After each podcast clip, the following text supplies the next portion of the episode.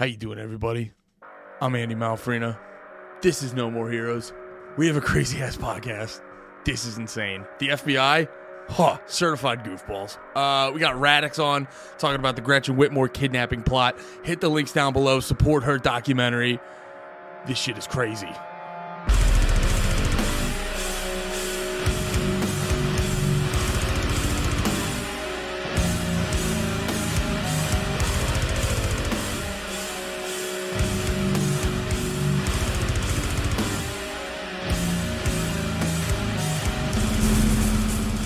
All right, welcome to a brand new episode of No More Heroes. I'm your host, Andy Malafarina, and today we have a very special, very special episode, very interesting topic. Today we have Radix, and we're going to talk about the um the Whitmer kidnapping, quote unquote.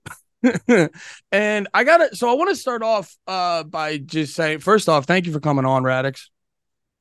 Thank you very much for coming on. But I want to start off by saying, so I um I came across so I saw you randomly tweeting you were saying that like yo no conservatives or anyone like with any platform or whatever is like wanting to talk to me about this and yeah. you were talking about the Whitmer kidnapping and I saw that tweet and I was like well that's annoying and also I don't know shit about that so I like threw I threw it out there. I was like, if you want someone to talk to, I know next to nothing. Please talk to me about it.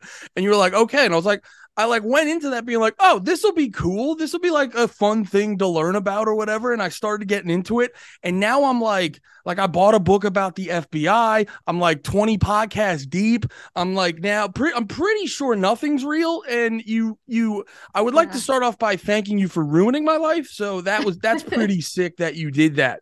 No, but um I got into your YouTube channel. I really enjoy it. I subscribe to it. Uh, it's very informational. So um yeah, we were talking about before we started. This is like a really deep story, deep plot. And the big thing about it is the quote unquote official story seems to be pretty damn different from what is the actual story. So, would you be able to start off there, kind of start off with the official story and then what the actual story is? Because the A to B is quite drastic from what I can tell. Oh, it's wild. Yeah. So, the official story um, there's more than one, by the way. There's really? as many, yeah, there's as many stories as there are like different perspectives and people involved in this um this whole case. So um just to give you like the the shorthand version of it. Basically, the government alleges that during the summer of 2020, a group of men that were um, part of a militia group called the Wolverine Watchmen were uh, plotting and planning to kidnap and kill uh, Michigan Governor Gretchen Whitmer. And the reason that the government claims this was going to be a thing was because of her COVID lockdown policies, that people were upset about the lockdowns and, um, you know, they were mad about it. And so they wanted to kidnap and kill her. But then another version of the story is that, you know, the guy who the government has called the ringleader of this, they say he wanted to lead a contingent of like 200 men to uh, overthrow, like to storm the Capitol and overthrow the government. Then the government says that actually these guys were part of what they call the Boogaloo movement, uh, meaning that they want or anticipate a second civil war or a um, like a, a pre-American Revolution or something like that, uh, which is just you know completely silly. And then they also charge them with weapons of mass destruction. And the story on that varies too. Uh, they said, you know, at one point the government claimed um, at a Cambria field training exercise, and we'll get into the FTXs and all of the minutiae in a bit, but they, you know, claimed that the guys put black powder BBs like in a balloon and they call that the government calls that like an IED. Well, so that's part of the weapons of mass destruction. Then they said that um oh, well actually at one of these field training exercises um these guys took a firework, legally purchased firework, tied it um to a tree and put tape pennies to the bottom and then detonated it. And because there were human silhouette targets hanging in that tree from earlier in the day when they were doing their uh, defensive firearms training. The government says, well, because there were human silhouettes hanging in that tree where they detonated the firework, um, that somehow shows that they were planning violence because the pennies could have acted as shrapnel, no, which is a, ridiculous. No, that's a very yeah, that's a very um it, like good part to point out because I was listening to a bunch of uh, I was listening to a bunch of podcasts about the like like we are saying quote unquote official story and they say it with like very spooky language. You know that oh, oh yeah. they had weapons of mass destruction and then you got to be like it's like every step of the way you got to be like hold up let me break down. It was pennies on a firework. It sounds like that's like a constant theme throughout this where they give a spooky version of it but then when you actually find out about it it's just it's it's it's ridiculous it's like ridiculously like low key yeah, sure. Uh, this entire thing is like that every time. You know, it's basically the government taking innocuous things and painting them in a light that makes it sound super dangerous and super scary. So, um, you know, the government has video of these guys uh, doing um, the FTXs, the field training exercises. And, um, you know, they're running around doing barrel training. They're wearing plate carriers.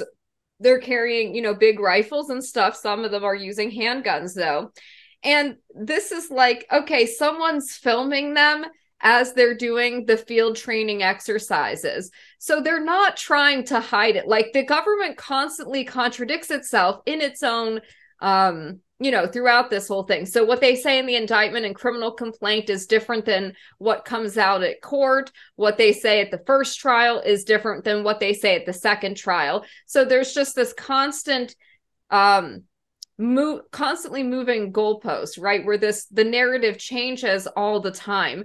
So yeah um, these field training exercises if you take it from the government's perspective oh this is really scary stuff. They're plotting to kidnap and kill gretchen whitmer. And this is very dangerous.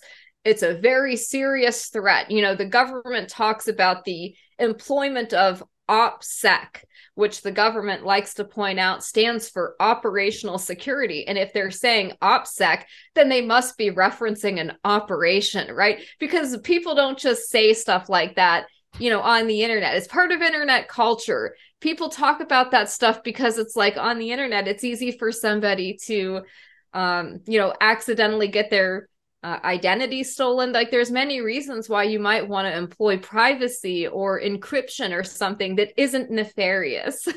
So oh, yeah. people you know they say things like opsec um and talk about like encrypted rooms and things like that and there could be perfectly legitimate reasons for doing that. That doesn't mean you're taking part in a criminal conspiracy. I use encryption technology for part of my job as a journalist. It doesn't mean I'm like engaged in an operation if I say something like, "Oh yeah, that's really good OPSEC." Yeah, you know that goes, I mean?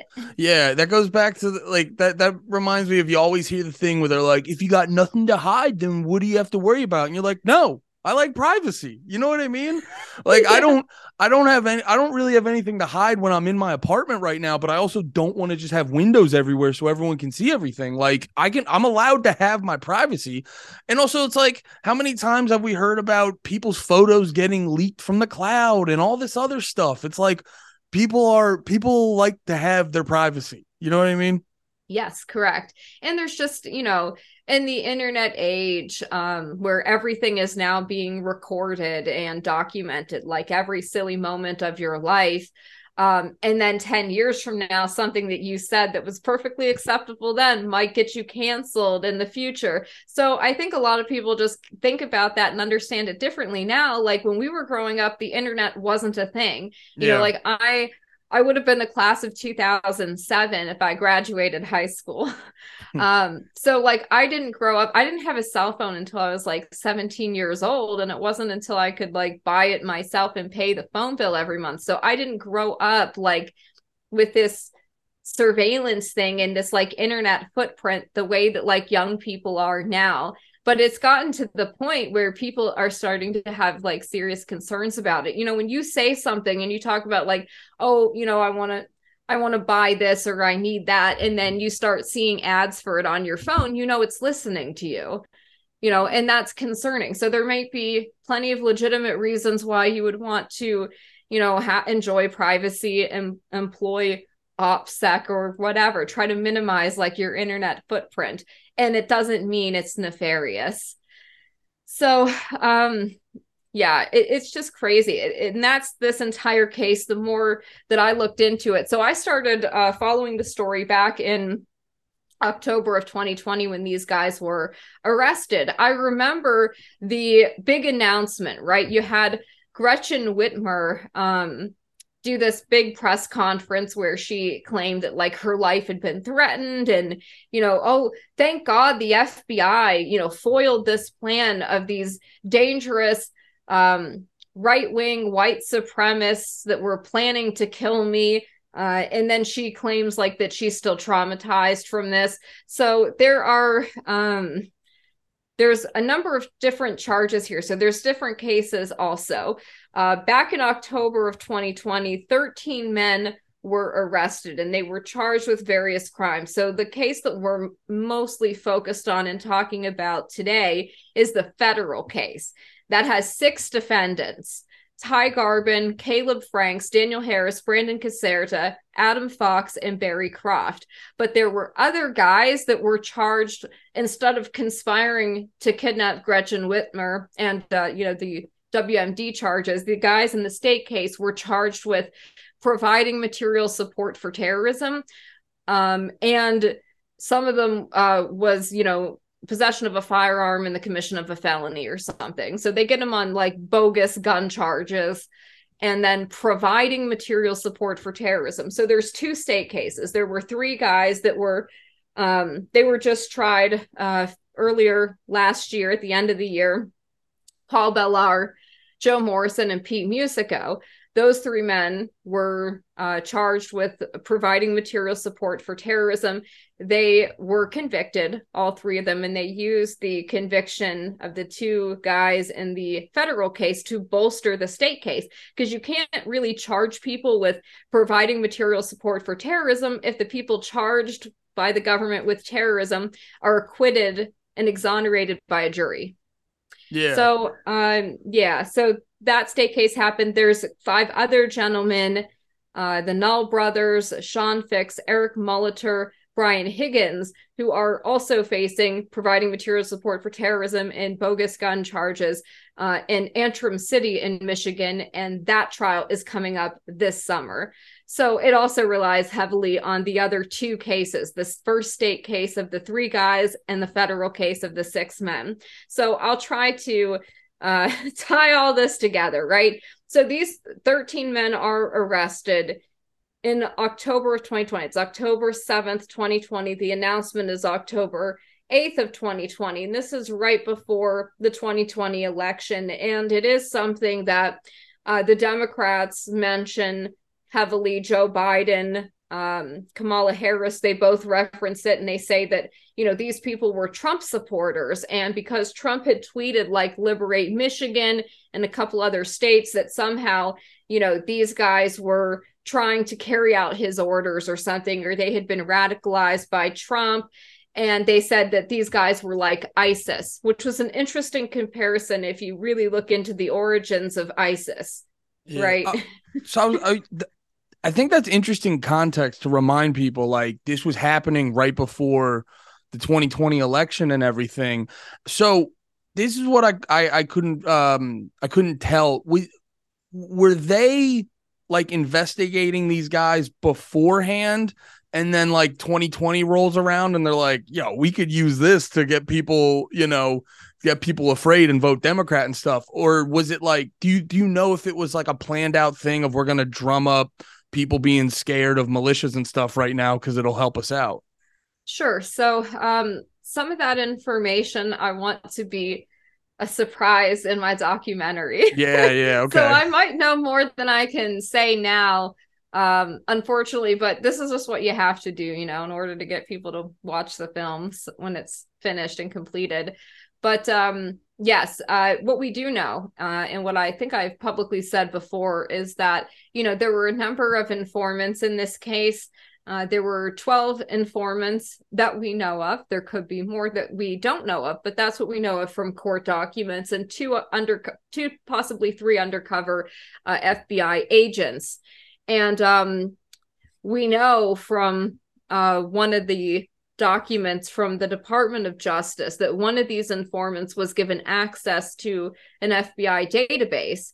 That database contained lists and names of people that the FBI wanted to target. These were people that were already under surveillance. Um, so, you know, there there's so many contradictions right? Like the government claims that the official investigation into the wolverine watchmen militia group didn't begin until march of 2020 when uh, their main informant a man named dan chappell they called him big dan. Um, that was sort of like his name name amongst the group. Some of these guys called him dad. Yeah. Hmm. okay. Um, but uh, his code name was thor in okay. his text messages to his FBI handling agent. Um, so the official Sorry, story I, that this is just so funny because I'm going back to the thing of like the FBI making it sound spooky and scary, and then just like as a dude, I'm just like being like, oh yeah, you'd call your buddy's dad or Thor or something silly. Like it's it's like you can phrase this in a scary way if you want, or it just sounds like guys hanging. yeah the entire thing is is basically that you know and we'll get into the details but so the government claims the official investigation into these guys into this militia group begins in march of 2020 when this man dan chappell fbi informant um, now, the story he gives is that he is an Iraq war veteran, and that's true. He claims he was on Facebook and that he was looking for pro Second Amendment groups that were um you know where he was looking to join pro 2a groups and groups where he could maintain his perishable tactical training skills. So what he's talking about is his uh his army skills. So you know he claims that facebook recommends for him the facebook page of the wolverine watchmen which is this small um group in michigan this small militia group uh, there may be at that time, I think, 15 members of this group, and the Facebook page is private. So, anyone who is listening to this, if you're familiar with Facebook, if you go and do a search for pro 2A groups, even if you narrow it down to a state, you're going to be recommended bigger groups first, public groups that have thousands of members. There are tons of Pro 2A groups there that have thousands of members that are public pages. Um, you know, you would, it, it does not make sense that Facebook would recommend the small private page of the Wolverine Watchmen that I do not believe would even come up on a regular search because it was set to private. But his story, though, is that Facebook recommends this group to him and that he joins the group. He goes through an automated vetting process, which was just literally them asking, uh, having like an automated questionnaire. So it wasn't a real vetting. Like no one did a yeah. background check on this guy. He answered a couple questions to enter the private group. Yeah. So he he says that he went through this vetting process and then he gets in the group and he claims that he saw quote threats of violence against law enforcement, which of course he happened to not document.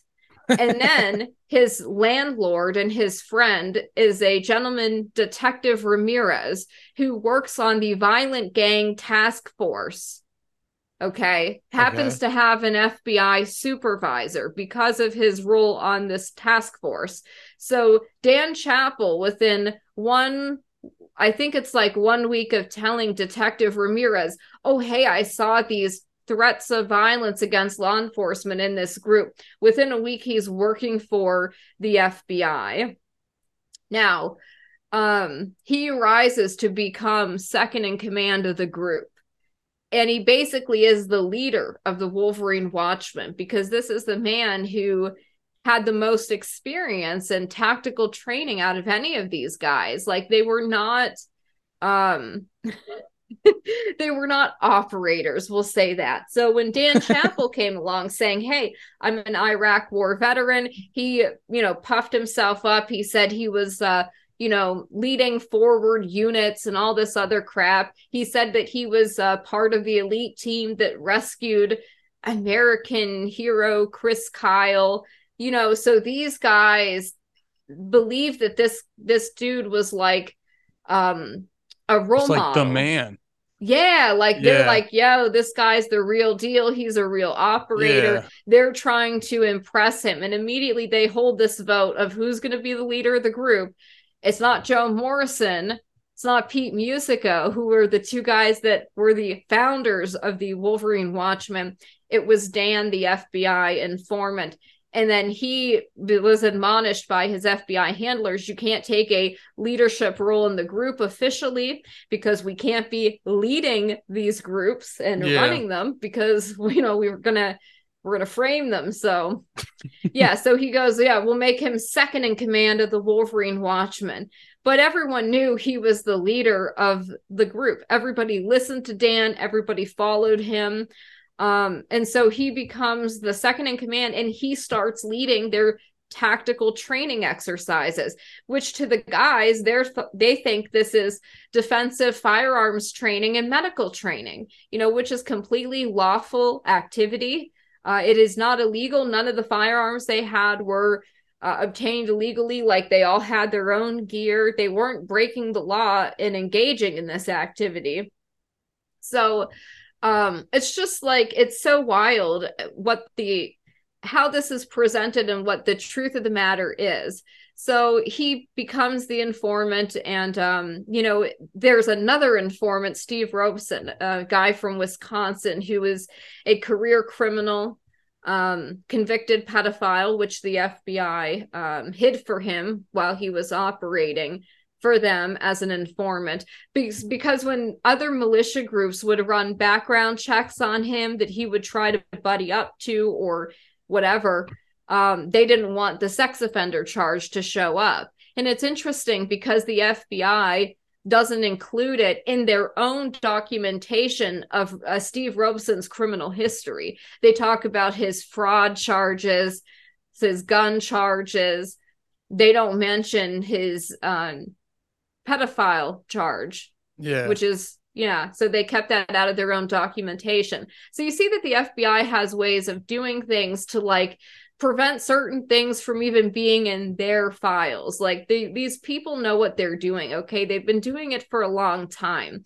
They've been manufacturing uh, fake terrorism threats or artificially inflating the threat. And it typically takes the form of this, you know, um, in the in the wake of 9-11 it was like uh, muslims that were targeted by this but almost every islamic terror attack you look up there's always some connection to an undercover fbi agent or an fbi informant or they were previously known to the fbi and the fbi had interviewed him like a year before and determined there was nothing to be worried about. Like there's always some connection there and uh, it's well understood that they do these kinds of things. Yeah. So i think another problem or part of this is that the way that the government is set up now like the federal government has become so big. You have this big national security apparatus the bureaucracy right? So you've got these competing intelligence agencies. There's 17 of them now um, and they all vie for resources. They're competitive. They you know they all want prestige and stuff like that. And the way that they have um, set themselves up internally is there are professional and financial incentives for agents to manufacture these cases or to get a big case. And so you create the incentive for corruption uh, with this stuff. Um, you know, the, there are agents that get promotions if they get a big case. Sometimes they get cash bonuses. Yeah. So that, you. Uh, yeah. Sorry, that's a no. That's a really interesting aspect of it that I that I didn't realize is like a huge a huge part of this is comes from like the bureaucracy of it. It's like uh, you know the bureaucracy create creates incentives to do shady stuff like this and which is just wild to me. Like you almost you almost want it to be a bunch of dudes sitting around a table rubbing their hands and like being like we're gonna get those peons. But it's like it's literally just like like bs bureaucracy and crap like that.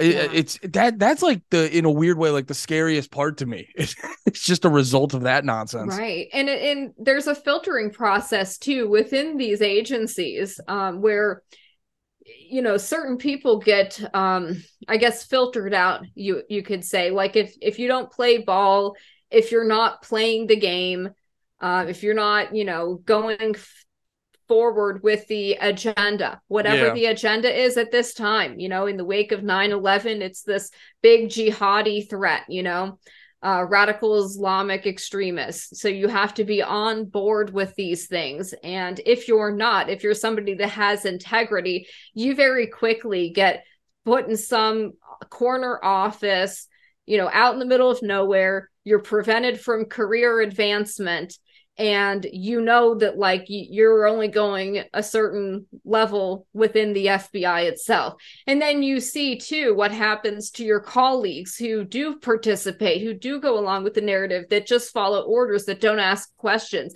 You see how they get promoted. Um, or when they engage in corruption, they get rewarded. And so you can see like how it works. And so that I think for many people inside these agencies that there is no real protection for them if they come forward and choose to blow the whistle. Like there's no one that is going to protect them or represent them. Like people just don't care anymore. And then they there's retribution that comes towards them from the government. They might go after them for some kind of IRS bullshit or whatever. You know, there's always a way to punish these people. I think, as you know, uh, and as they say the process is the punishment. So they'll put you on like um unpaid leave. So technically you're still employed by the FBI but you're not getting a paycheck and they won't give you cases. They'll say oh we have to review your security clearance your ability to have a security clearance because you know there's some concerns about your uh, conduct or whatever. Maybe you should reevaluate your attitude. And then will consider. So they can keep somebody like this, technically employed by the FBI, but on unpaid leave. They can hold you in that limbo status for a while. Now, that's going off on a tangent, but I think it's relevant background information for maybe why people go along with this stuff. But I think they just weed out. I think they they select for a certain personality, and that tends to be people that are either uh, very self righteous and they think that they're smart they think they're well educated and they know best. And um, you know they believe that they're the good guys doing the right thing. Uh, they're like true believers in a sense of like the mission of the agency. And then you have people who know how it works and they're just psychopaths. They enjoy you know having a badge and feeling like they're kind of invincible and they can do whatever they want and get away with it. You know, it affords them a level of status too of like who would suspect an FBI agent of, you know, being corrupt or doing something wrong. I think that's changed now, but you know what I mean? For a psychopath, like it's a perfect opportunity for them to be able to use force against other people in a sadistic way and get paid to do it. No, it makes yeah, like, it, it makes complete sense. Yeah, when you have when you have the ability to do all that stuff, you got to it's not going to be the whole the whole the whole thing, but you got to realize like it's going to attract doubt like those type of people. It's the same thing with the military. Like there's a there's a bunch of soldiers who are cool dudes, but there's some who just they're like I just want to go fucking kill someone and shit like that. Yeah, exactly. That's right. Um, and there's, you know, the theory of ponerology where, um, you know, corrupt and evil sociopathic psychopathic people kind of uh, if they're not engaged in violent criminal activity the smarter ones that are able to exercise more impulse control they go into the corporate world and they're very successful. They become like ceos and stuff like that or they go into law enforcement. And then once they get there or they go into uh, political office, right? They run for office, they become a politician. They don't have a problem lying to people. You know, it's it's like that. So it's they're very it's good for them to do stuff like this because they don't have the same feelings of guilt or shame that a normal person would have. So they thrive in these areas and that's what ends up happening. So, you know, the regular people should care about this because think about what happened with the global war on terror. If you're unfamiliar with like Guantanamo Bay, go look it up. Look up the torture that occurred at some of the CIA black sites. Um, there are certain uh, Guantanamo detainees um, and defendants that have been held uh, in basically indefinite detention that have been over there for 20 years without a trial. And this is, you know, these were all the things that they used in the global war on terror extraordinary rendition or kidnapping somebody from any part of the world and taking them to a CIA black site, enhanced interrogation or torture. They're they're using these things now uh, all of the, the tools that they had set up, this apparatus for this global war on terror, they're now turning that inward domestically to use on the domestic population. And it isn't me saying that, that is uh, what people like General Stanley McChrystal are saying, James Clapper, like former very high level military and intelligence officials. They are saying this. They are publishing op eds in USA Today saying that. Uh, you know the internal the insider threat is more dangerous than the threat of foreign terrorism, that it's the domestic threat now that we have to be focused and concerned about. Well, domestic terrorism isn't really statistically an issue in America, but they have to try to make it appear like it is. You know, there's an FBI whistleblower, Steve Friend, who has, interestingly enough, he participated in the Whitmer case. He was involved in one of the uh, raids. Um, he was uh, at the FBI SWAT team in Tallahassee, Florida, and the guys from Michigan, the at the Michigan FBI field office, brought in some of these different agents from different field offices for these paramilitary tactical raids on various members of the Wolverine Watchmen. And some of these people that were raided were never charged with a crime never charged, but the FBI stole all of their belongings, took all of their gear, their firearms, their plate carriers, all of their expensive training equipment, their electronics, so phones, laptops. They just they they keep it and they've never charged them with a crime. So people that think that they have these civil rights or whatever, like just know that you don't. And you could end up in the position one day where something like this happens to you and I've had ignorant comments, you know, when I talk about this online. I have people that say things to me like, how were these guys so stupid that they didn't know that they were hmm. surrounded by feds?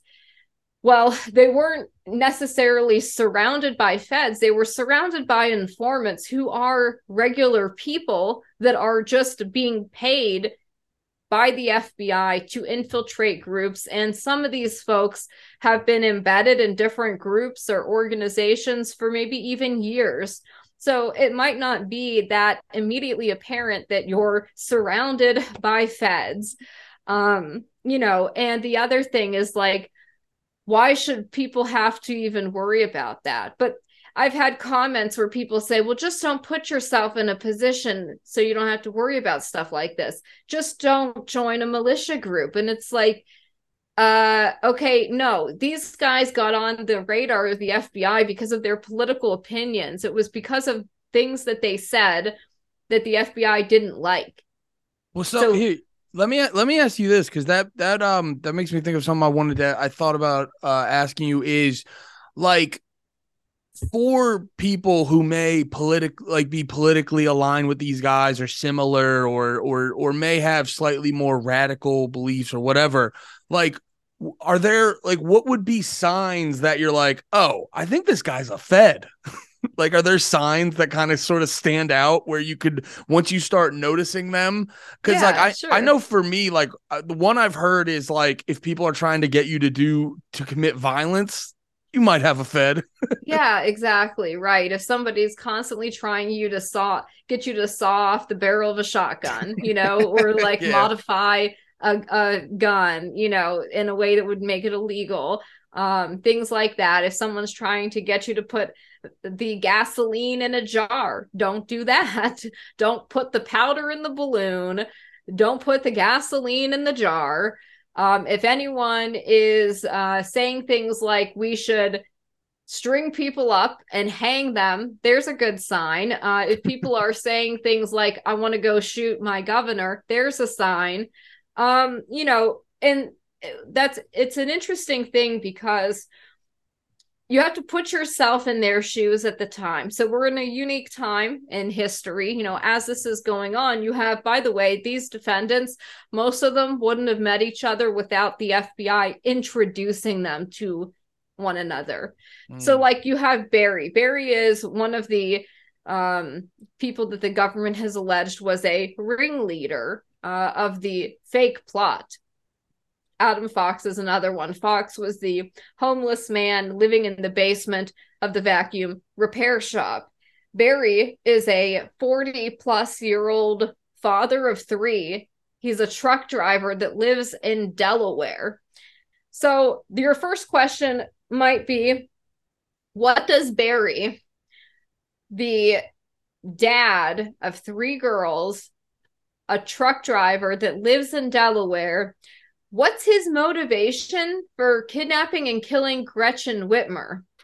the government says these guys were mad about her COVID lockdowns or potential vaccine mandates.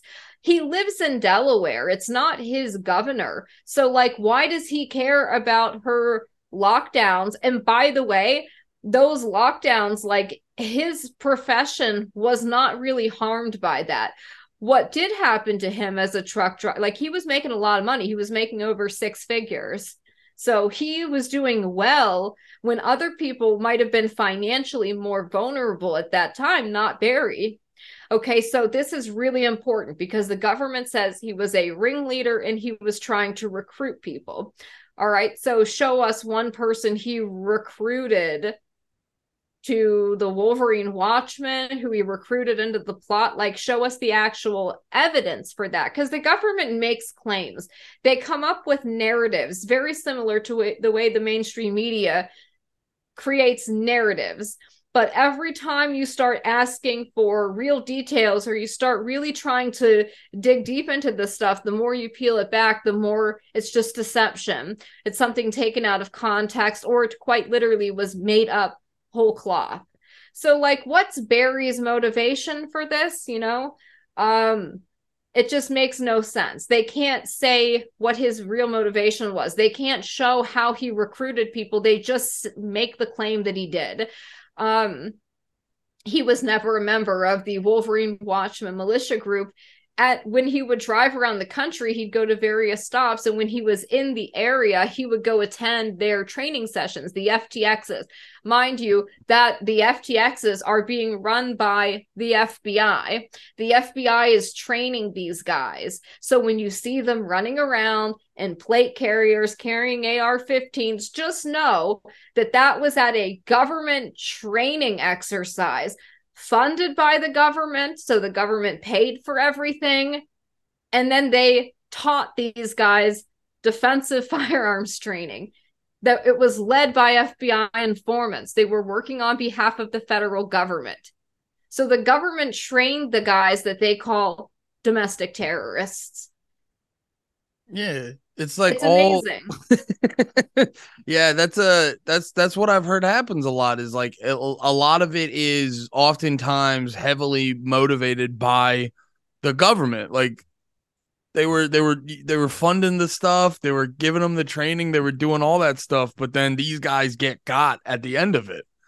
Do they so do they like genuinely think um like, are these guys doing it being like, oh, we got to get our numbers up, or do they like genuinely think like, oh, we're fighting the good fight? Because I've I've I've seen in like some situations, you know, you'll watch you'll watch like a um whatever like a courtroom thing or what and and you you feel like these dudes get blinders on sometimes because they've decided the end result and they're just kind of like filling in the blank and oh if, even if I get something wrong here or there we know these guys are bad guys so like it doesn't matter we're just gonna keep it like do they actually think they're yeah. doing something good um there there could be an element of that I think some of them know what they're doing and know that what they're doing is wrong some of them though I think actually have a crazy mindset. So, like, I'll just give you an insight into the mind of Nils Kessler, who was the the government's prosecutor in this case, U.S. attorney who, uh, you know, he's a real scumbag. Like, I have no respect for that man because I know he's seen everything I've seen. Uh, Nils Kessler has seen more than I've seen. There's still discovery in this case under seal.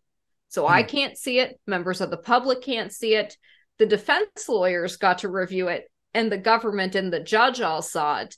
So, from what I've seen, I can see this was bogus and it was manufactured by the FBI. Nils definitely knows that. He yeah. knows that they've lied. Um, and then at Barry's sentencing, because Barry is participating in my documentary and we filmed together, I've interviewed him from prison.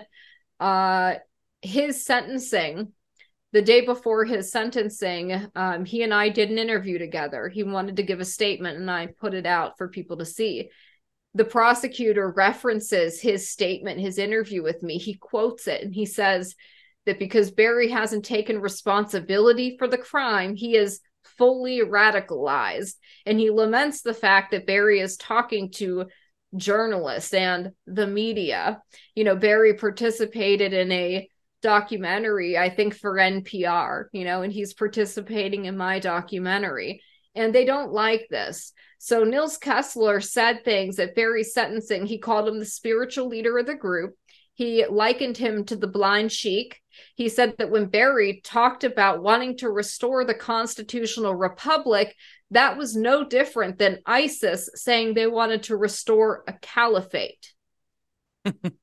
And then, yeah, he said that Barry talked about the Constitution all the time and the founding fathers, which is a myth.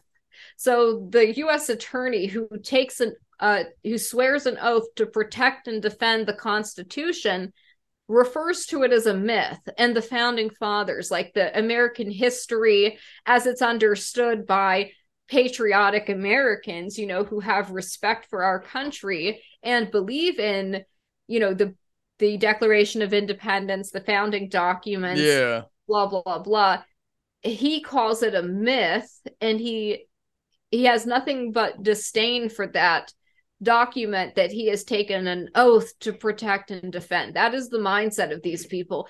So you can tell that a lot of them are very over socialized. They're over educated. So they get indoctrinated in these schools and then they come out with this complete like they believe that they are righteous i think in many cases you know they mm. see themselves as little social justice warriors or whatever um, but then i also believe though that you, there's no way you can delude yourself into believing you did the right thing in this case when you've seen everything that I've seen and you've seen that every step of the way, anytime offensive violence is mentioned or an overt act in the government's own criminal complaint, it's always introduced and pushed by a government informant. They've all seen it. They all know that. How about this? The government says that in their indictment and criminal complaint that the beginnings of a plot to kidnap Gretchen Whitmer to kidnap and kill the governor first begins at a nationwide meetup of militia groups in June of 2020 in Dublin, Ohio. This is at a hotel called the Drury Inn. Now, this was the, what the government touted as the nationwide meetup of militia groups. Oh, look at all these different militia groups coming together, pooling resources and coming up with the plot. They say that's where the origins of this plot began was at that meeting. Now it's funny because they claim Barry called that meeting. Okay, show us the evidence. So, just to make it clear, Barry was under surveillance since 2019, possibly going back to 2017. but um, his uh, FBI agent is a man named Christopher Long, who was assigned as his his uh, field office agent that is overseeing the investigation into Barry, which precedes the investigation in the Michigan case of the Wolverine Watchmen. And we'll get to that in a minute. Um, but so you've got his phone tapped. You follow him around for a year. He doesn't commit a crime. You've got access to all of his communications. Show us how Barry scheduled that nationwide meetup of militia groups. How about this? Why don't you show us the name on the credit card who booked the hotel room? Oh, hmm. they won't. They didn't do that. That's right. The government didn't produce that evidence at trial, and the hotel refused to participate with the uh, defense lawyers who tried to obtain that information. Who booked the, the room a week in advance? What's the name on the credit card? Because guess what? It isn't Barry Croft. So it's what what happened was the FBI commandeered that entire hotel room. Yeah. Uh, like they had agents all over the place. 20 to 30 different agents around the area, you know, at various spots. They've got them, you know, posing as residents of the hotel, posing as hotel staff and guests. And it's like so you you've devoted all of these resources into this thing. It is a government informant, the pedophile and career criminal Steve Robeson, who actually called the nationwide meetup of militia groups in Dublin, Ohio. He oh. chaired that meeting and he asked various people to speak because he knew he was recording it. So he said, Barry, I want you to say something, brother. Come on. And so remember, this is 2020. There are lockdowns happening and there are riots. That's what these guys are really concerned about. Barry being a truck driver, he's been to Portland, he's been to Seattle, he's seen people getting pulled out of their vehicles and beaten. He has seen the lack of police response. He has seen marauding mobs going through neighborhoods telling people like we're just staying at your house tonight. We're going to eat dinner at your house tonight. What are you going to do about it? And police not showing up. And this is concerning to them. They saw Antifa take an autonomous zone. They're seeing businesses being looted, fires being started, cities being burned to the ground, and they're concerned about, hey, like how we need to protect our families. You know, we need to know how to defend ourselves if something like this happens. We need to have basic medical training in case something happens and it's hours before officials respond. So there's a lot of emotion, right? Uh, because of this. And then when you, anytime you have a group of guys together, like they're gonna talk shit. Okay, that's what's gonna happen. Then yeah. they rile each other up. They try to talk tough and intimidate and impress each other. You know, so what you had at this meeting was Steve speaking first, the FBI informant. He riles everybody up. He is the one, and he's it's on recording in there at that meeting pushing for offensive action saying we need a plan. We need to come up with a plan. You guys are just wasting my time. Saying things like we can't just uh you know they're they're in our backyard and this is like he's he's hyping people yeah. up and then telling people to say something to speak and you know these guys they're put on the spot. They've got nothing prepared. They're worked up they're angry, they're emotional, and they say some stupid shit. You know, Barry goes off on a stoned rant about, and the other thing, the FBI is getting them drunk and stoned and then recording them. Though this is not a serious investigation into an ongoing plot, right? That was already in motion. The FBI swoops in and stops the plan before it can be carried out. There was no plan already in motion. There were various people that were being surveilled by the FBI, by different FBI agents and different field offices. And then they wanted to introduce these people together, try to get something going that they can arrest these guys for. So you use these informants. You've got three or four different people recording that day, put guys on the spot. They're drunk, they're stoned. And so Barry says stuff like, uh, you know, he's talking about how, oh, I might do something violent. You know, yeah, brother, I'm going to go out there and I might kill some cops and then put on their uniform and go kill me some feds. You know, it's like he's got no intention of doing that. He's it's not going to happen. He's just talking shit. You know, and, and like you if you can hear the emotion in his voice. So they play some of these audio clips at the trial, selective clips taken out of context to paint people in the worst light possible. Um, but you can tell that this is somebody who is just, you know, he's very agitated, he's worked up, he's probably just listened to the informants say all this crazy shit. You know, he's probably trying to fit in, say some of the stuff that the informant said so he doesn't look you know, uh, like a a pussy or something. But the other aspect to that is you have legitimate fear too. Each of these guys at this meeting, they don't all know each other. So they're a little bit weary of each other. They're all armed. There might be an element of fear there too that if one guy's talking about, hey, we need to take this violent offensive action, and you're the guy saying, no, we shouldn't do that. What if, you know, you get attacked by these guys. What if they don't want you to leave the meeting or something alive? So you've got yeah. to try to fit in. And so you you have to understand like what the context of this is and why some of these guys might have said some of the things they said at that meeting but then go look at their actions. Like they're never taking any steps to actually do any of the things they talked about at the meetings at the field training exercises you know, at some of these FTXs, you've got 20 or 30 guys training. You know, it, it's firearms culture, it's like gamer culture, it's meme culture. So they're all like LARPing at times. You know, you've got Adam Fox saying at one point he's going to uh, fly Gretchen Whitmer over the lake on a kite.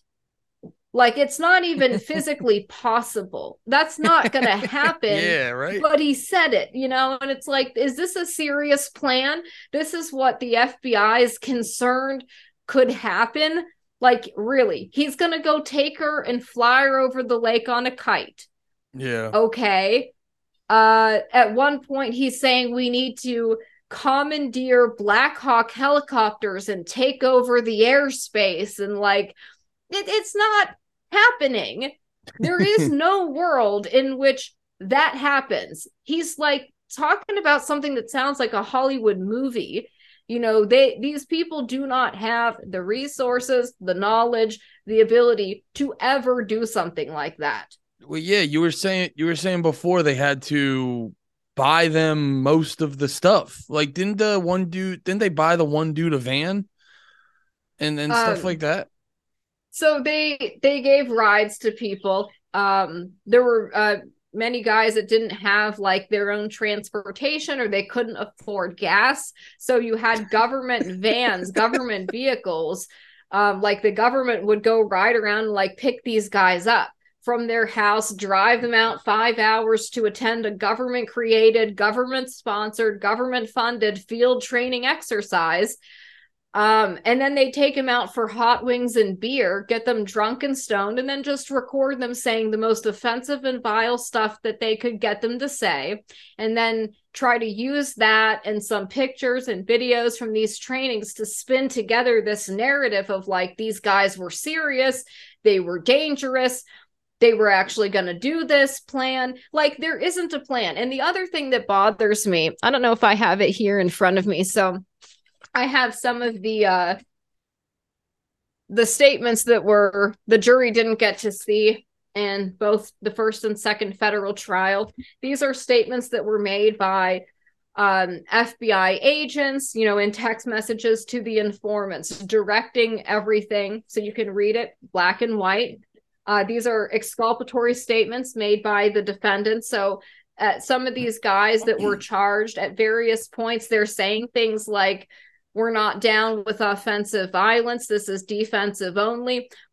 Uh, no kidnapping, no black bagging politicians. I'm not down with that. I fucking swear to God, we're not doing that. So they they're turning down like every time the government suggests that they do something or come up with a plan, like these guys are turning it down and so they just keep getting more and more desperate so the government says the beginnings of this plot to kidnap gretchen whitmer begins at june uh, june 6 2020 at dublin ohio at the nationwide meetup of militia groups. Now, these militia groups, by the way, in some cases were actually created by the FBI. So Steve Robeson was posing as the Wisconsin head of the uh, Patriot Three Percenters militia group, which was a, a national militia group that was completely fake and created by the FBI. Jenny Plunk, the informant out of Tennessee, she was the head of the Tennessee chapter of the Patriot Three Percenters.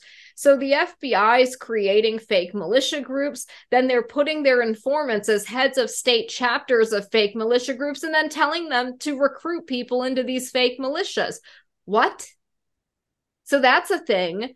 Um, you know, it's just really like, it's amazing to me and so obviously this thing goes way back way, well before 2020, um, possibly several years prior, uh, when the federal government really wanted to infiltrate the Midwest militia movement. Uh, and this is what happens. You know, I've heard from various uh, sources throughout my investigation of this as I work on the documentary that there were people that were part of militia groups that basically got told by um, leaders of these militia groups that around 2018 the FBI kind of reached out to them and said we want names and information of everybody that is part of your organization so there's something that happened some of these leaders of these militia groups they walked away and they were saying like no we're not going to provide that information so then, if they leave these militia groups, that provides the opening for the FBI to insert their informants in these groups. And that's what happened. A lot of these militia groups started uh, taking notes of who shows up to their training exercises, their who's members of the group, who attends their meetings and whatnot, and writing down names, phone numbers, like things that are suspicious if you understand like that you guys are going to be targets or whatever. It's just not something that they used to do. Uh, so anyways that's a whole different story but yeah there there are these statements um i have some of them marked down that would just like stun you that the jury didn't get to see this so um here we have so the, the government wanted this to be a multi-state plot. Uh, they wanted it to be several states involved. So they wanted it to be like, oh, look what happens when these militia groups come together, like and pool resources. They're dangerous. They can coordinate with each other. So they were trying to have like different people uh, storming state capitals. You know, and this again, right in the lead up to the 2020 presidential election um as people are talking about like stop the steal and all this other nonsense you know?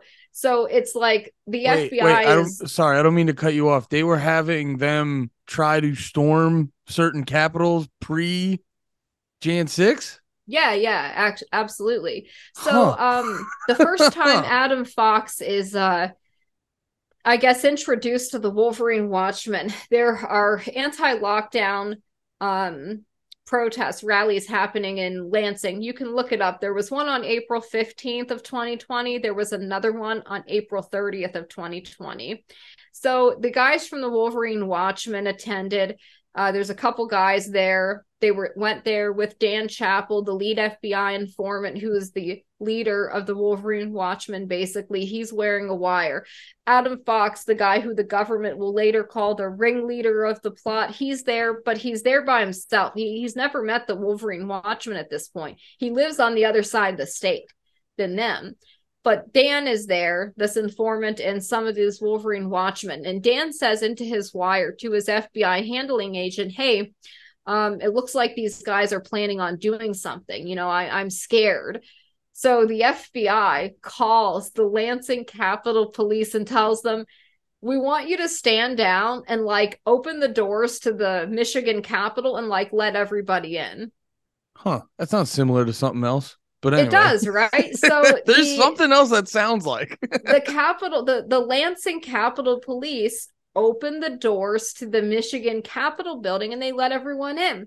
Now, the guys in the Wolverine Watchmen, they're yes, they're wearing, you know, their plate carriers, they're they're all armed like everyone at this anti-lockdown rally was carrying and they were, you know, wearing plate carriers and stuff, whatever. It, it looks scary though for like these liberals, the yeah. the coastal liberals. They see guns and they're like, oh, you know, oh, you must be doing something bad or whatever. So the media is there. And like these guys go through COVID screening to get into the Capitol. They don't storm the Capitol.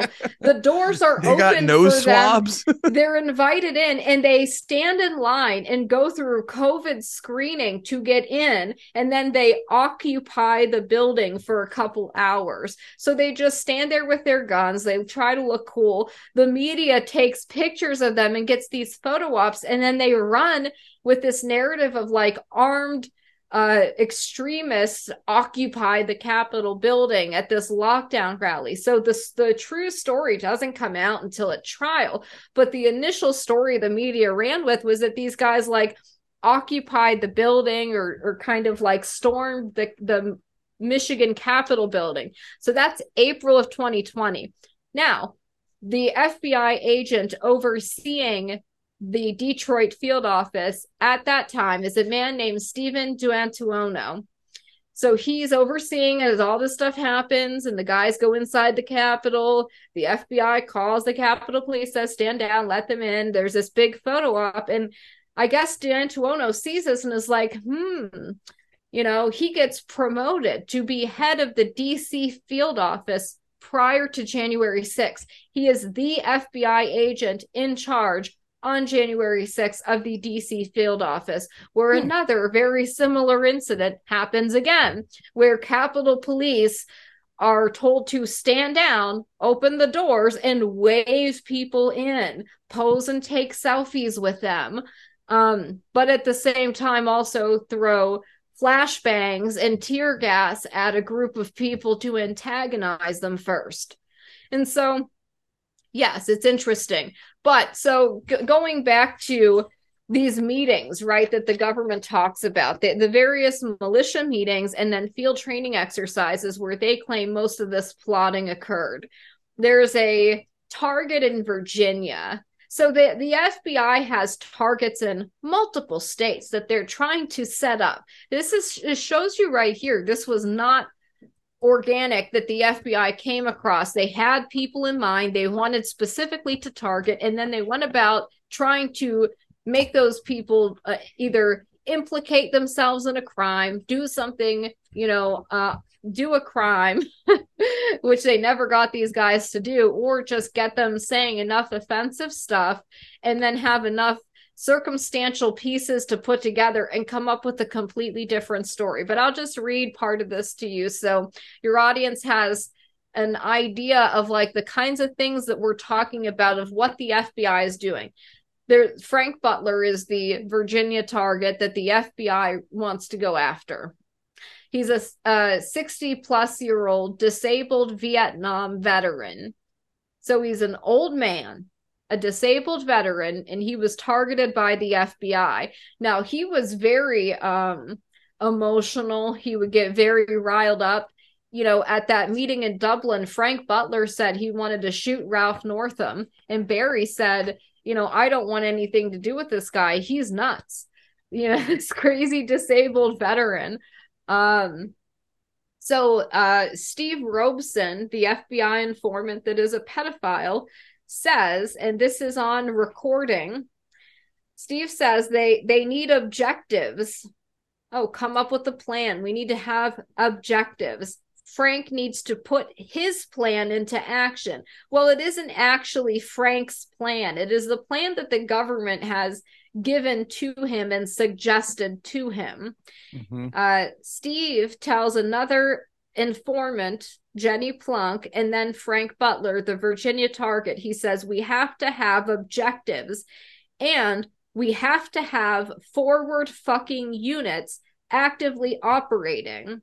That's military style talk. That's coming from the government. That's their informant talking. That isn't Frank Butler talking. It's hmm. not Frank Butler saying we need to have objectives and forward units actively operating. This is the government saying that. So, what is a forward operating unit?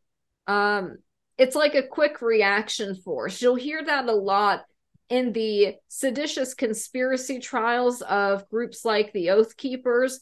As it relates to January 6th, they talked about how they had a QRF, a quick reaction force uh, and they claim that this is somehow proof of a conspiracy or whatever.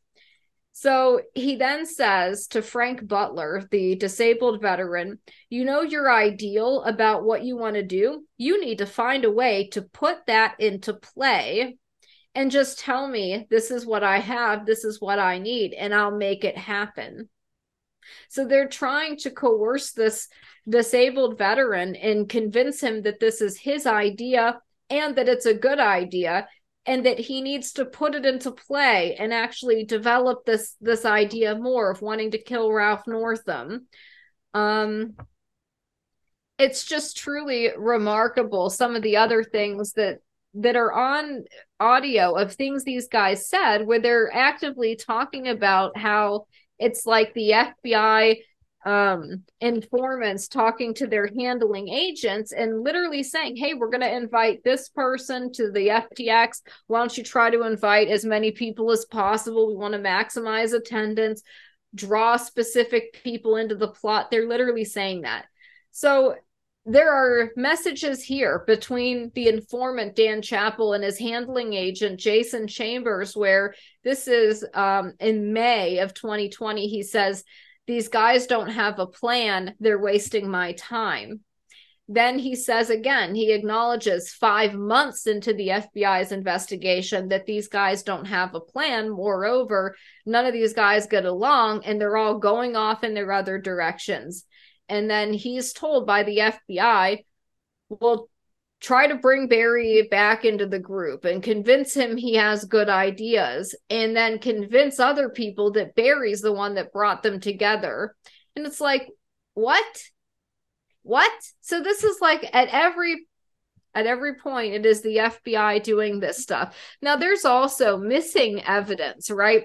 So you'll have hours of recording that is supposed to be being picked up by the government. Some of these meetings are four or five hours long. Some of these training exercises go on for several days, for hours each day. You know, they cite these little media Bates labeling for different conversations, right? There's sections missing. It's like, well, why does it start at 115? Like, where's the rest of that information? It's just not there. Um, it is it's truly amazing. The sequences jump the timeline jumps around and this is in the government's own documentation. Um there are uh different points here with these guys pushing things again the government pushing for you know the the night recon. This was something that they used to say hey look these guys were planning something. So you know it's august of 2020 and and no one's doing anything. There's no plot to kidnap anyone. No one's taking any steps to make a plot happen. And the government's already spent millions of dollars on this thing. Some of these people have been under surveillance for over a year and they're like well fuck it. Like if we can't get them to agree to a plan, like we're just going to have to try to come up with something on our own because we've already invested so much into this. So the government comes up with this idea of a night recon or a recon of the governor's vacation home. So the FBI goes to Gretchen Whitmer's vacation cottage and they install what is called a pole cam. The pole cam has a live feed of video. It has some kind of like um, night vision stuff on it, some infrared stuff on it. So they go out there and they install this stuff in the governor's vacation cottage in advance of these guys doing a re- a night recon or whatever. So the FBI had to have known about this night recon that they cite in their criminal complaint before the defendants in the case knew about it. They had already gone and installed the surveillance equipment because they knew they were going to be tricking these guys and luring them out there you know and they this... didn't even know what they were they were being invited to like barry was told they were going to do land navigation training You know what this makes me think of? It makes me think of the kid in high school who spent all the time like working up a cheat sheet. And it's yeah. like you could have just studied for the test. Like these guys spent you said there's 5 months and then they like hooked up her house with like uh uh um night vision crap and all this it's like yeah you, you could have just like there's plenty of there's plenty of bad shit going on in this country. You could have just looked for other stuff. Right. Like you didn't have to create this whole thing. And i'm telling you the the resources that were spent on this there there's another uh, media organization, and credit to them for doing so, that is investigating the sheer number of resources that were utilized to conduct this investigation. Yeah. But um, the estimate from defense lawyers was that the FBI spent around $6 million. So, FBI agent Jason Chambers, he was one of the lead agents handling this case. Very corrupt individual. I'll give you some background on uh, him. So um, he was the one who said he was going to run this as a TEI investigation, whether his superiors approved of it or not. So, a TEI stands for Terrorism Enterprise Investigation. It's basically the highest threat level of a terrorism case within the FBI. So, if you get an, you have to get approval. It has to be signed off on by a um, it's like a special supervisory agent has to sign off on this as a TEI investigation because it gives you the ability to basically utilize the full resources uh, at the disposal of the FBI for this thing. And I mean things like having drones flying at like 5,000, 7,000 feet in the air, following people around as they go about their daily lives. Like these drones are up so high in the air, you would not ever be able to see or hear them. So you wouldn't know if they were watching you. They did that to Barry. They had drones following him as he was driving his truck, you know, and doing his job, taking his kids to school, going to Walmart. They had agents doing physical surveillance in 72 hour shifts. They had planes that would fly at like 15,000 feet just following these people around. And it's like what? So he said he was going to run it as a TEI whether he got approval or not. Um he ended up getting approval uh and we'll in the documentary we'll talk about that and who signed off on this. But um there's a guy named uh, Mike German. He used to be an FBI undercover agent um, he he left the FBI. He he kind of blew the whistle on the corruption there in these terrorism cases. He said that for a case like this, it is almost certain that there was somebody in DC that was overseeing this. Right? You cannot have all of these different field offices in different states coordinating and working together and a, as a TEI investigation that was sprawling without somebody at the higher echelons of the FBI overseeing signing off on this thing. So that's interesting. And I would like to um I'd like to find out and you know I, I don't know if there's a way to get this through litigation trying to sue to get the rest of the discovery unsealed.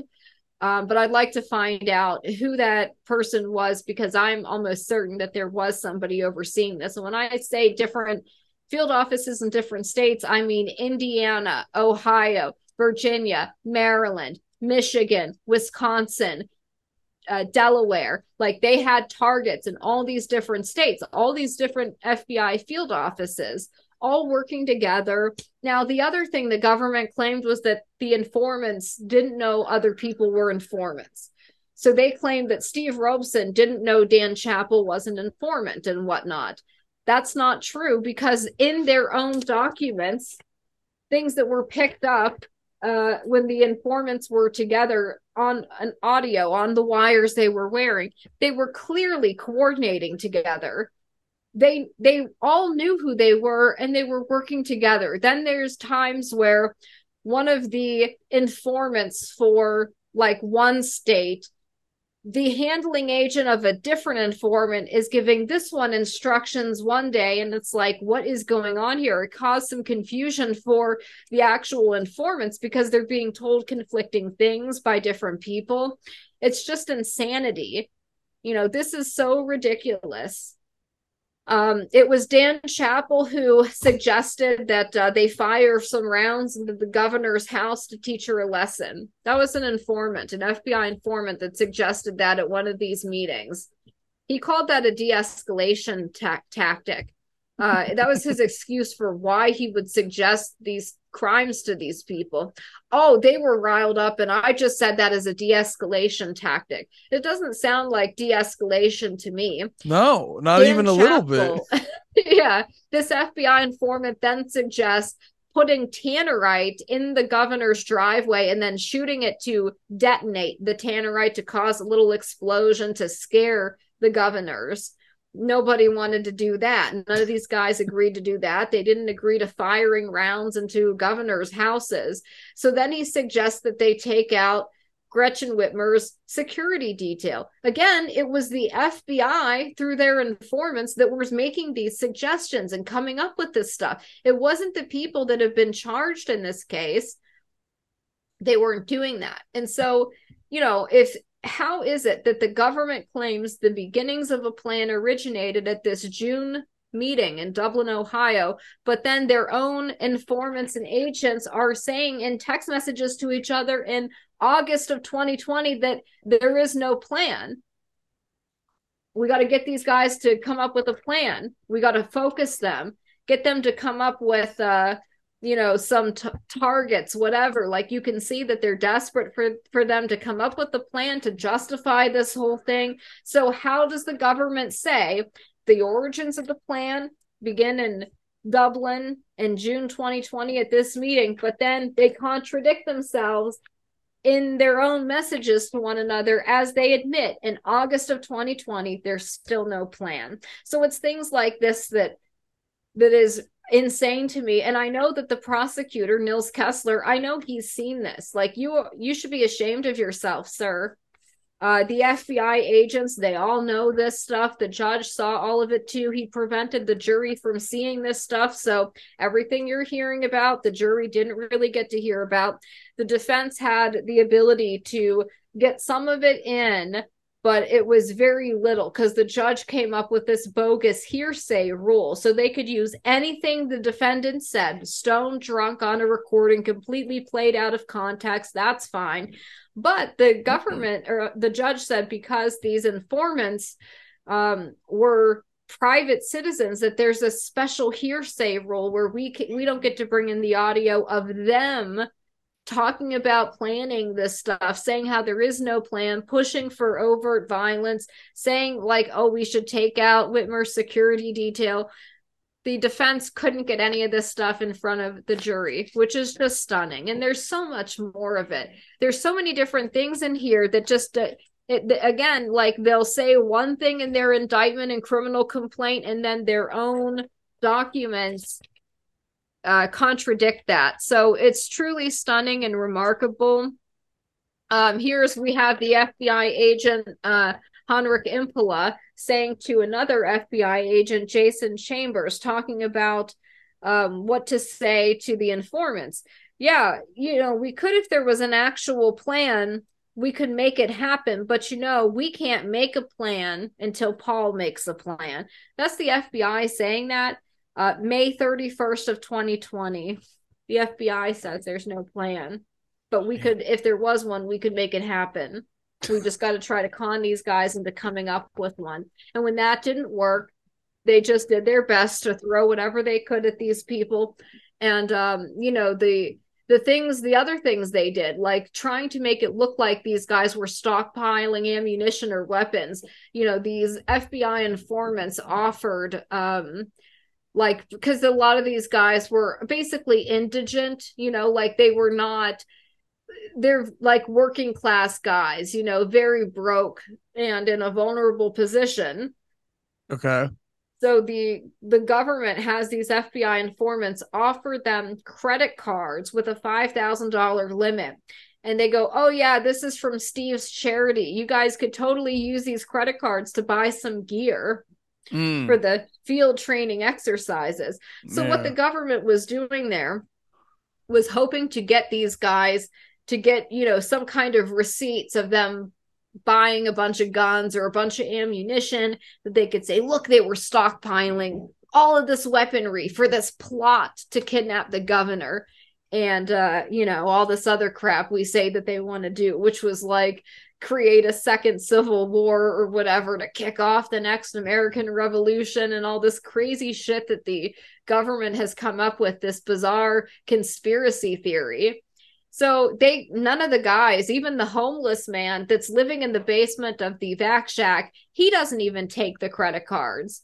You know, and he could have used it to buy himself food. It's like super sad uh, when you think about it. Like he was spent he didn't have a lot of money. Um i don't know if he was on unemployment at the time or no he was he was working at the vac shack that he worked at. I think he was just kind of like down on his luck. He had just divorced his wife gave her the home. So he was living in the basement of the vac shack i guess by choice but he had very little right? He felt he was so manipulated by this fbi informant dan chappell this guy became a father figure to him.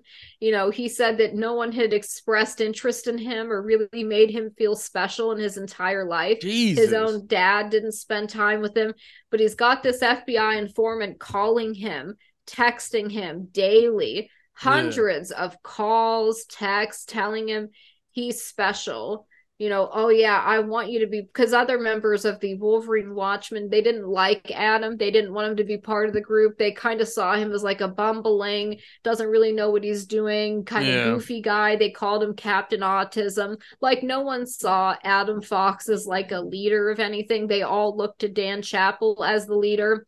Now, the government has this silly timeline that they've come up with. One of the things they say is that Adam Fox consolidated control of the Wolverine Watchmen. And it's like Adam was never even a member of the Wolverine Watchmen, first of all. But no, it was your informant that consolidated control, became the uh, second in command and ran the entire thing was running all the training exercises. You know he was the one vouching for fox to bring fox along to these ftxs that the other guys didn't want him at. So like none of this actually makes sense.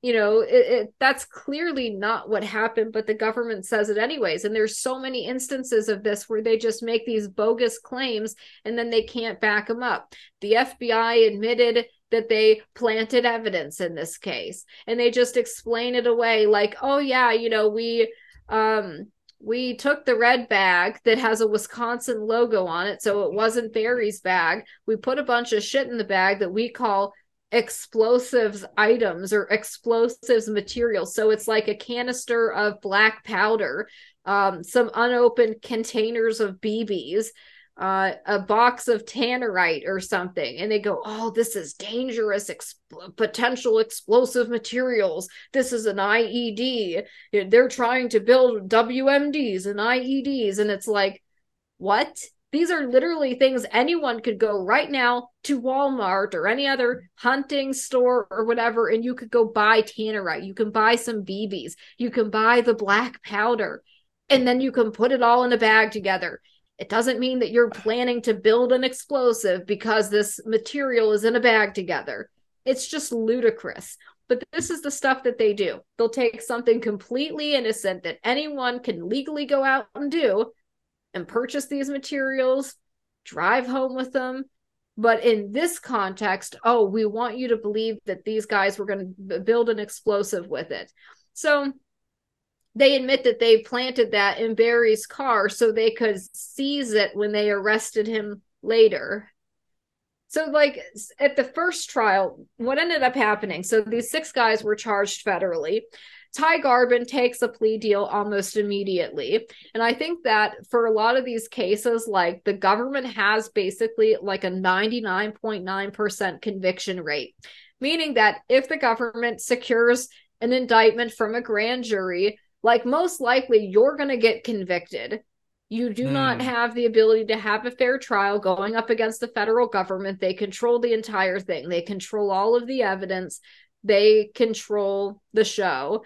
So, and that is their conviction rate. They have a very high conviction rate. So, a lot of these public defenders would tell people, you better take a plea deal because you don't really have a chance even if you're innocent, you just don't really have a chance defending yourself against the federal government because there's this false perception among the general public, people who sit on juries, that law enforcement are the good guys.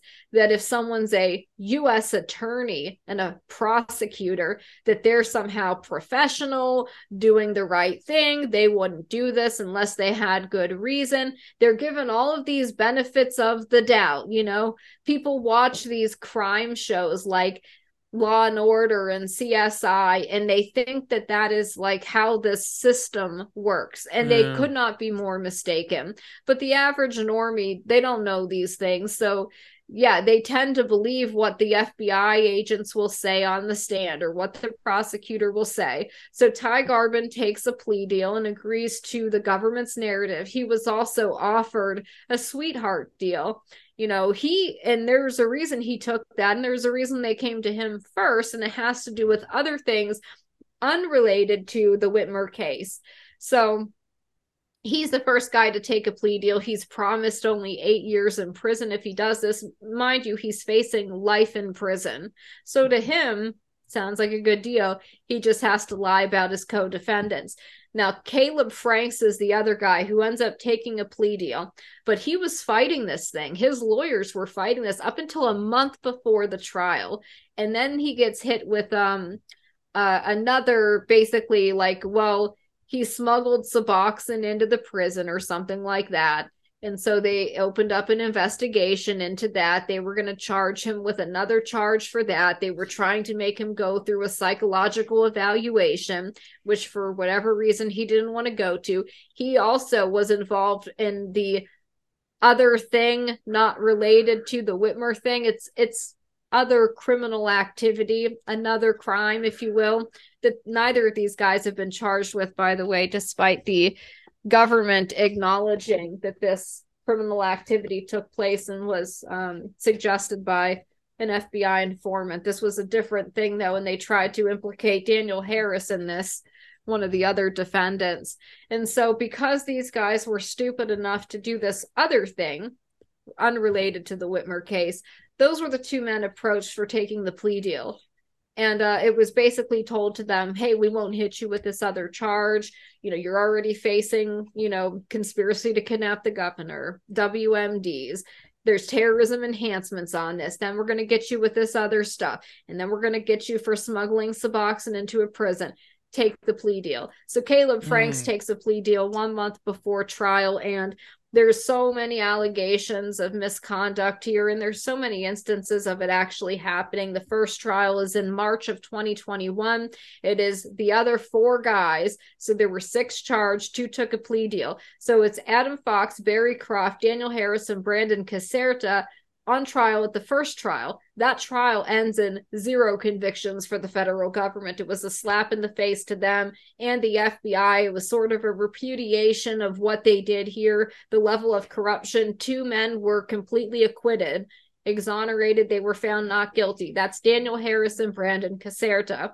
Now, the jury wasn't sure about Adam and Barry, so it was a mistrial on them. And then that the government said, well, like we've been embarrassed and you don't fuck with us you know? They don't like that. They don't like to be embarrassed. So they yeah. basically said we're going to retry adam and barry. And uh, they controlled that entire trial. They prevented the jury from seeing any of the evidence. They also limited the defense the defense's ability to cross-examine witnesses. Um, the defendants uh, were not allowed to have any witnesses testify on their behalf as character witnesses. Any other friends that they had that attended these FTXs and could vouch for what happened and what didn't happen, all of those guys were threatened. So the government said to every person that was going to testify on behalf of these defendants, if you do that, we might be investigating you and we might mm. charge hmm. you with a crime. Oh, if you talk about what you saw at the Cambria field training exercise, hmm, well, you might be under active investigation right now, and you could possibly be charged as a co conspirator in this case. So they called them unindicted co conspirators. There's a number of people who were friends of these guys or just attended maybe one or two of these field training exercises where you know this is the games that the government plays. If you have evidence somebody was a co-conspirator in a conspiracy to kidnap the governor why haven't you charged them? It, this is the game they play though. So it's like if someone's guilty of something charge them or don't. But they hold yeah. the threat over their head of oh there could be potential charges for you here and they did it to the other the two guys that were acquitted at the first trial they told them oh so you know how you want to testify on behalf of adam and barry at the retrial well just so you know, there might be pending state charges because the, the estate cases hadn't happened yet. Those were still pending trial. They wanted to get this conviction first because remember, you can't charge people with aiding and abetting terrorism if the so-called terrorists are acquitted and found not guilty. So mm. first they had to get the guys federally. So they tell this the two guys that were acquitted, "Hey, if you testify at the retrial, just know that there might be pending charges on you in the state case." So they couldn't it, it just hamstrung the defense. None of their witnesses could be called because the government each one they showed up they went on the stand, and the government said, just so you know, you could be an unindicted co conspirator. You might be under investigation right now. Are you sure you want to say something? Because, you know, it might be you that gets raided next and has your entire life destroyed. Yo, that's god damn. Yeah. And so it... the judge, the judge could have given these witnesses immunity to testify to make it a fair trial, right? Uh, oh, I didn't even think about that. But he didn't do it. Yeah. That's crazy. Um Jesus. I am very excited for this documentary. oh, thank uh, you. well, no, because well, it's like that's a lot. That's a lot of info, and I know you got more. Is it going to be like? I feel like it's going to be a multi-part series. Yeah, it's going to have to be because yeah the first documentary, if we can even get it done. I mean, there's so many obstacles that come in my way, namely being funding. So we're trying to fundraise enough to really finish this. You know, there's a lot that goes into it, especially when you're going up against the FBI. You have to double, triple check everything. Mm, Every little sense, thing yeah. has to be verified by multiple sources you know in yeah. multiple ways just to make sure that like everything is perfect because they'll these people have no issue like going after people who are innocent you know? They can come up with any anything to frame people with and they often do. Like people need to understand that these uh, these federal agents will manufacture oh look we accidentally planted cocaine on you. Mm. and then we arrested you. And yeah like this is the stuff that happens. Or mysteriously they found cp on your computer or oh, somebody yeah. plants it on your devices. I mean, Sharyl Attkisson had to deal with this with the Obama administration.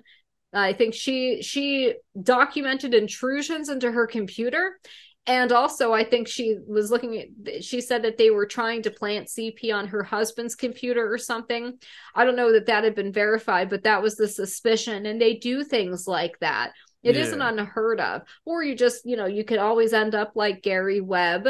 So um yeah, it's difficult and I know that they are aware of me like they're aware of the documentary i'm doing. So not only did they cite and quote barry's interview with me at his sentencing hearing where they gave him 20 years and called him the ringleader after saying that adam was the ringleader for two years prior to that and no one questioned this sudden change. Um it was punitive. They were punishing Barry at his sentencing because he had been talking to me and in, doing interviews with me um, from prison. Uh, and Adam hadn't been talking to me at that point. He didn't talk to me until after sentencing. Then he spoke to me. Now, I'm going to say, and, um, you know, I'm very upset about this. I, the last time I talked to Adam and Barry, it's just a couple days ago, and I asked them to if you could get a message to the um, the select subcommittee on the weaponization of the government what would you say to the committee like what would be your case for why they should investigate the FBI's actions in this case so i had them each give a statement to the weaponization committee which i recorded and then i uploaded so you can see barry's statement to the Um, the weaponization of federal government committees on my YouTube channel. I uploaded it there. I sent it, uh, you know, I put it up and posted it. Mm-hmm. Um, and the, almost the next day, uh, Barry has been moved. He's no longer at Newaygo County Jail. He was moved to, um, they sent him to Oklahoma and um, they took all of his belongings.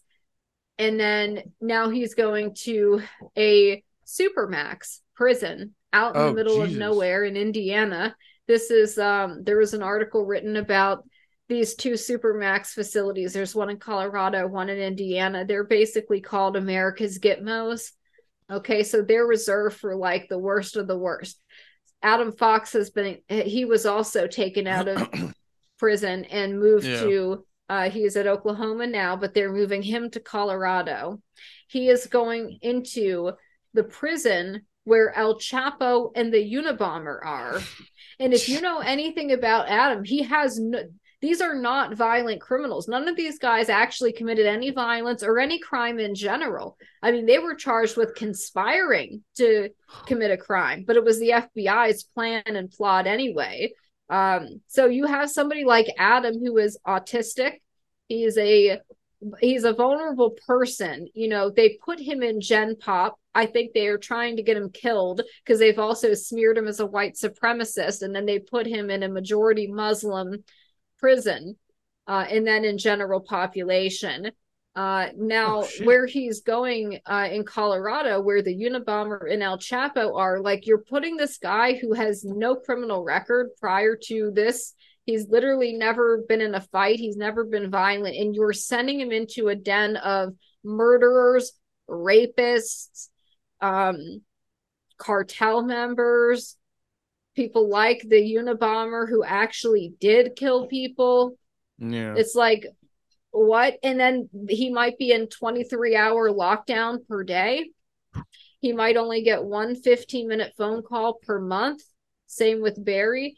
So Barry tried to call me from Oklahoma yesterday. I answered the phone and it, and it wouldn't let me accept the call. There's a prompt that comes up like you're, you know, you're getting a, a call from such and such prison uh, from this inmate. You can accept the call or not, or you can decline the call. I accepted the call and it said that like it wasn't able to process the call. So I think what's happened is the government is really mad that they were participating in the documentary and telling the truth of their story and what happened. Barry and I had started going through the criminal complaint and the indictment and going through line by line every claim that the government made, how we could prove it was a lie. That's what we had started working on. Andy gave the statement to the weaponization committee, then boom, he's out of there. Same with Adam. They're both moved to different places where I am no longer able to communicate with them. Their families are very upset um, and horrified. They're scared. Um, it's just, you know, these there's no one speaking for these people, for these families.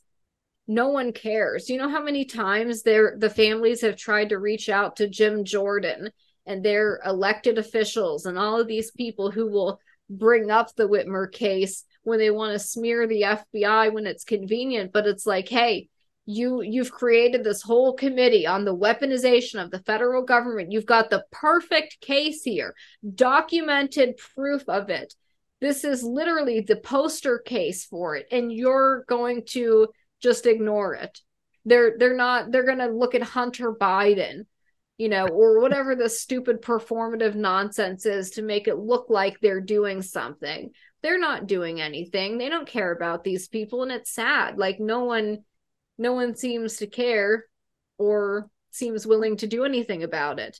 So it's just all very frustrating. But yeah, that's the that's the latest. That's the most recent thing that has happened that um, you know makes my job doing the documentary um, even more difficult. Yeah, I could definitely see how that sort of like fucking gives you a big old roadblock, but yeah, man, that's uh, that's fucking crazy. this is a this is a lot. I give you major. I give you major props because uh, this sounds like a big, a big task at hand. Um, so yeah. where where where can because you were saying about funding and stuff. Um, we can wrap up on this because this has been a very epic episode. Very, very good episode. Um, lots of information. This isn't um, even scratching the surface. There's so much more I didn't get into. The corruption of the three lead handling agents, all of this other stuff, you know, the the informant sleeping in the hotel in the bed is the target of her investigation. You know all this crazy stuff that is clearly against the rules but you can not it would take me 10 hours to go through yeah. thing so if you want to come back on and run it back the, the overview. I'll just kind of just to give everybody to close it out i think it would be good to just kind of focus on like what are the most egregious things in this case? It is things like the sharing of the bed in the hotel room between an FBI informant and the subject of her investigation. Like, this is it's mm. highly unethical behavior and just kind of bizarre. Um, we have fake militia groups being created by the FBI. We have Facebook pages created by the FBI for these different militia groups and the FBI is just running accounts posing as other people uh, and reaching out to people in these communities and trying to ingratiate themselves into these communities. So many of these guys got targeted by informants reaching out to them on Facebook, joining their groups, striking up conversations with them. You know, one of them was an undercover FBI agent, Mark. He was posing as a woman named Elise on Facebook talking to Adam Fox. So there's a lot of stuff going on here, you know, that is just crazy. That the FBI is creating like fake militia pages and then trying to funnel people into the, these groups on online and then sending in their informants trying to radicalize people or befriend vulnerable people and then frame them for something they didn't do. Um so uh, copious amounts of marijuana and alcohol provided by government informants um and engaging in this activity with them like the you know the people working for the FBI here they were getting stoned with these guys. They were getting hmm. drunk with them and then recording them. Um planted evidence fake explosive explosives experts. Um a pedophile as one of these FBI informants. Um the the corrupt FBI agents swingers parties and spousal abuse on behalf of the FBI in this case. So there's just really a lot here. Um, and it's stunning and i think it is important though because i think that the the real goal of this thing is to kind of criminalize constitutionally protected activity things like freedom of speech even offensive speech and uh, uh militia activity so one of the things the government did was they kept calling the Wolverine Watchmen a violent gang and they were trying to categorize them as a gang. Well, in order to meet the criteria to be a gang on like the gang task force or whatever the list of gangs that these task forces take out, you have to be engaged in a criminal enterprise typically you have to be involved in violence to be considered a criminal gang. None of these militia groups were doing that stuff. So they go in, they create a case like this. Now these guys are um they're a, a, violent gang and now we can call other militia groups in the future a violent gang also then we can use our violent gang task force resources to go after and imprison people for, again, constitutionally protected legal activity. These men had the right to engage in defensive firearms trainings at the field training exercises. They had the right to learn medical training. They had, um, they would barbecue, you know, that's what was happening at the FTXs. It wasn't this paramilitary tactical training thing as the government likes to pretend that it was. You know, Dahomey the prosecutor in the state case for uh, Bellar, Morrison, and Musico called it a terrorism training camp. And it's like, even, take that premise and pretend it's true. It's not. But even if that was true, then it was a terrorism training camp created and run by and funded by the FBI. yeah, right. So like that that's not the case. These guys were doing defensive and medical training first of all. But even if that was the case, like you guys were running it all you're the ones that were doing this. So I guess you created a terrorism training camp or whatever. It's just nonsensical. It's silly. But um, yeah, so for the documentary, right now we are a good way through it. You know, we've got the trailer completed. The trailer is up. You can watch the trailer if you guys would like to see it. Um, you can go to the website. It is kandkfilm.com. Right now, that will redirect you to our GiveSendGo, where we are fundraising to complete the documentary. You can donate if you'd like, but there's a, the the trailer is embedded there. You can watch it.